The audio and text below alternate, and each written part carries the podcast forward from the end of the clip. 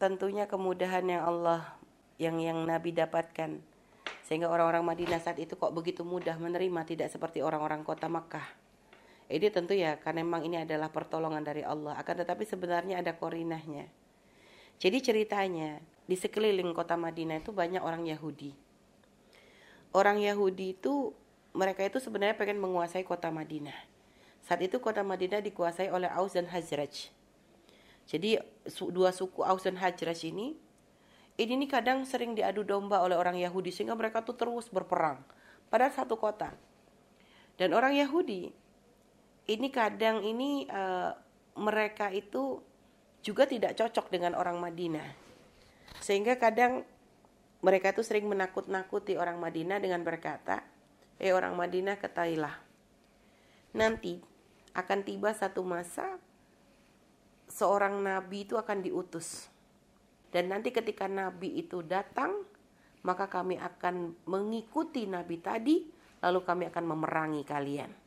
Jadi orang Yahudi itu ngancam orang Madinah dengan seperti itu. Karena mereka kan membaca di kitab bahwa akan tiba masa seorang nabi itu akan datang. Jadi nanti kalau nabi itu datang, kami akan mengikutinya, lalu kami akan memerangi kalian dan mengeluarkan kalian dari kampung kalian. Jadi Rasulullah Shallallahu Alaihi Wasallam ketika Nabi merasa dakwah di kota Mekkah itu semakin berat ya. Bahkan puncaknya sampai mereka memboikot Rasulullah dan para pengikutnya. Belum lagi Nabi diuji dengan wafatnya Sayyidina Abu, uh, Abu Thalib dengan Sayyidah Khadijah. Ini kan menjadikan dakwah semakin berat.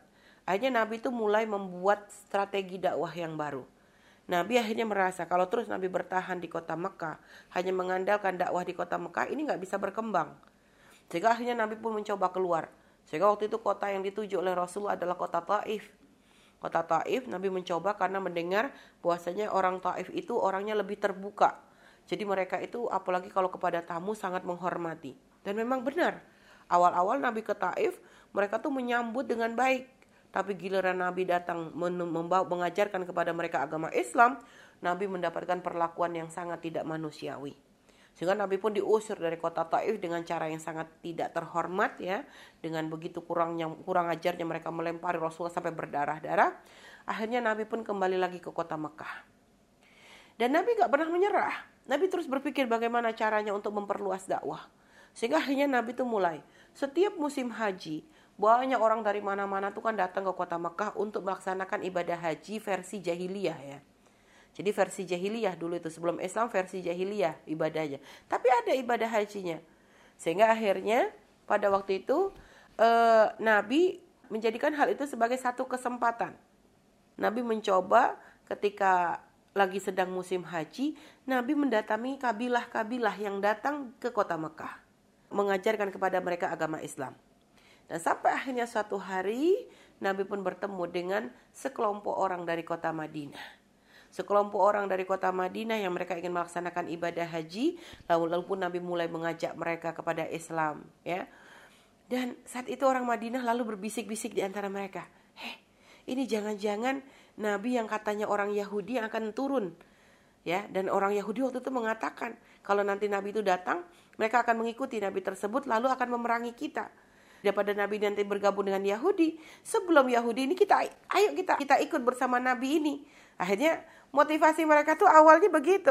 Jadi tidak mau kalah dengan orang Yahudi karena orang Yahudi udah ngancam-ngancam. Jadi akhirnya mereka daripada nanti keduluan Yahudi, yaudah sekarang ini kami akan ikut bersama Nabi ini supaya nanti kita tuh gak keduluan Yahudi dan nanti kita akan merangi Yahudi. Awalnya seperti itu. Dan akhirnya mereka pun begitu cepat menyambut. Mereka lalu berikrar, membaiat Nabi kita Nabi Muhammad Shallallahu Alaihi Wasallam, bersyahadat kepada Nabi ya, bersyahadat asyhadu alla ilaha illallah wa asyhadu anna rasulullah, mengikuti Islam begitu. Dan jumlahnya waktu itu tidak banyak, hanya beberapa orang saja. Akhirnya Nabi pun melihat kesungguhan mereka dan kemudahan mereka di dalam menerima Islam. Nabi pun akhirnya memerintahkan Sayyidina Mus'ab bin Umar, salah satu sahabat yang masya Allah ya dianggap Nabi sangat mampu untuk untuk memulai dakwah saat itu. Ibaratnya Nabi itu memberikan menjadikan beliau sebagai duta pertama.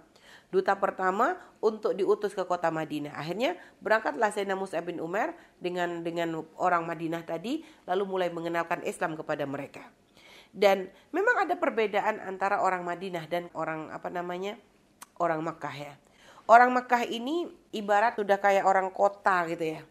Sehingga kadang kalau mengajak mereka itu tuh kan harus dengan kekuatan. Pokoknya kadang mereka butuh ke, butuh dalil, butuh isbak. Jadi gitu loh. Jadi hujahnya tuh harus kuat banget. Padahal Nabi sudah sangat kuat, tapi ya begitulah diatur oleh Allah. Jadi ini semua memang tidak terlepas dari janji Allah bahwa nanti akan ada kemenangan untuk orang Islam ya. Tapi pun memang ada termasuk sebab kenapa orang Mekkah kok saat itu sulit ya. Karena mereka memang sudah merasa Mekkah itu menjadi rujukan orang-orang dari mana-mana. Sehingga kadang mereka tuh pengen menjadi penguasa di situ. Jadi ada kayak masalah dunia yang dikuat, yang dipegang oleh mereka. Merasa kalau nanti mereka mengikuti Nabi Muhammad, itu akan merendahkan harkat dan martabat mereka, akan menjadikan mereka kalah. Nanti jadi ada kekhawatiran-kekhawatiran urusan dunia. Adapun orang Madinah ini orang polos-polos. Mereka ini karena ibaratnya dulu tuh Madinah tuh kayak terbelakang banget gitu loh. Sehingga ketika mereka mendapatkan, jadi selama ini kan ribut antar suku, ya begitu. Jadi ketika mereka menemukan Islam, ya ketika mereka mengenal Islam, lalu di dalam ajaran Islam ternyata ada banyak keindahan. Sehingga mereka tuh kayak kayak kebuka gitu loh. Begitu mudah mereka menerima Islam itu. Nah, jadi akhirnya itulah termasuk sebab-sebab kenapa orang orang Ansar itu kok begitu mudahnya. Jadi barat mereka tuh masih orang polos-polos banget. Jadi kan gini ya, kayak kita berdakwah kepada orang yang sudah punya pengetahuan dengan berdakwah kepada orang yang masih polos banget. Itu tuh lebih mudah kadang kepada orang polos karena ngajarin dari nol kan gitu. Sehingga mereka tuh kayak wah gitu loh. Tapi kalau orang sudah ngerti misalnya, itu kan kita harus kuat, harus begini, hujahnya harus lebih jelas, makanya kadang lebih berat. Nah, inilah. Jadi gambarannya antara Mekkah dan Madinah tuh seperti itu. Adapun tadi kisahnya itu seperti kami awal, jadi ada kisah tidak mau kalah dengan Yahudi, tapi memang ini adalah buah daripada apa yang dijanjikan oleh Allah kepada Rasulullah, bahwa nanti akan ada kemenangan. Dan memang dipilihlah ini kota Madinah menjadi menjadi kota yang subhanallah, yang menjadi pembela-pembelanya Rasulullah sallallahu alaihi wasallam. Jadi seperti itu ya. Wallahu a'lam bishawab.